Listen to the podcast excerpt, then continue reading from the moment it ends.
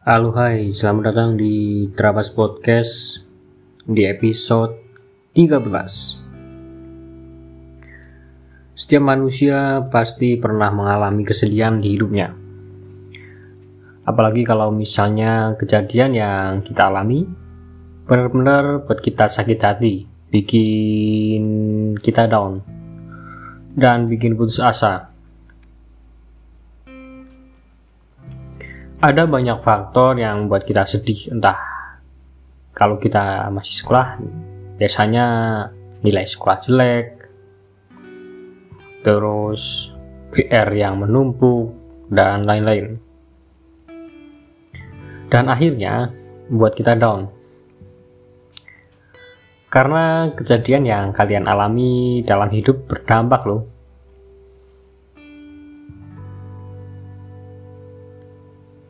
ya berdampak banyak aspek lah dalam hidup. Saya juga pernah ngerasain yang namanya kesedihan, entah dihina atau dibully. Di sini saya mau sharing bahwa yang kita alami dan dampak-dampaknya itu wajar. Bahkan sebenarnya kita bisa tumbuh menjadi sosok yang lebih kuat dan tangguh daripada kita yang sebelumnya. Di podcast kali ini saya mau cerita tentang apa sih yang ngebedain orang yang habis sedih terus bisa bangkit dan orang yang habis sedih gak bangkit-bangkit. Nah, sebenarnya mekanisme apa sih yang bisa buat kita bangkit? Kalau menurut saya dan dari riset juga bahwa orang yang bisa bertahan yang nggak ada satu perbedaan yang cukup mencolok.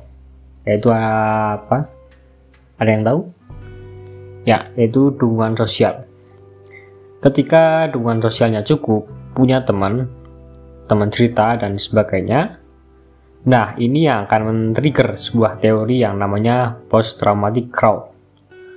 Adalah kesanggupan seseorang buat ngadepin perubahan psikologis yang positif setelah peristiwa kehidupan yang traumatis.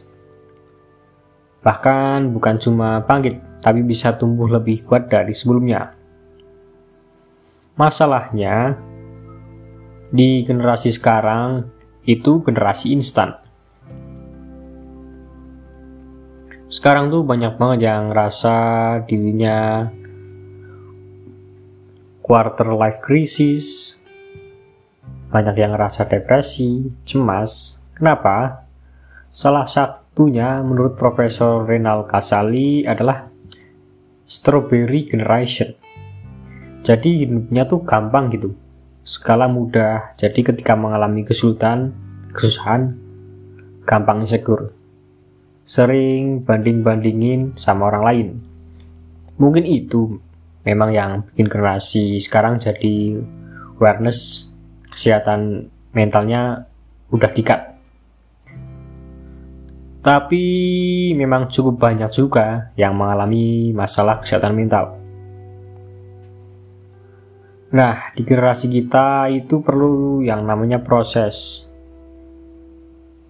Sekarang gimana sih cara kita supaya kita bisa berkembang from zero to hero?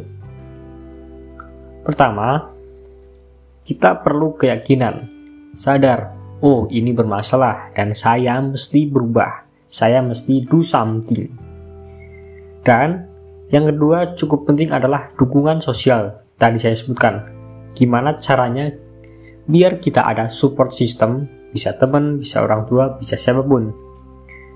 That's why, untuk menciptakan dukungan sosial ini, pertama yang kita perlu punya keinginan do something, kita juga perlu untuk mencoba terbuka sama orang lain, karena pada dasarnya pertemuan sama orang baru kemungkinan besar bakal membuka peluang-peluang baru yang mungkin gak pernah kita pikirin.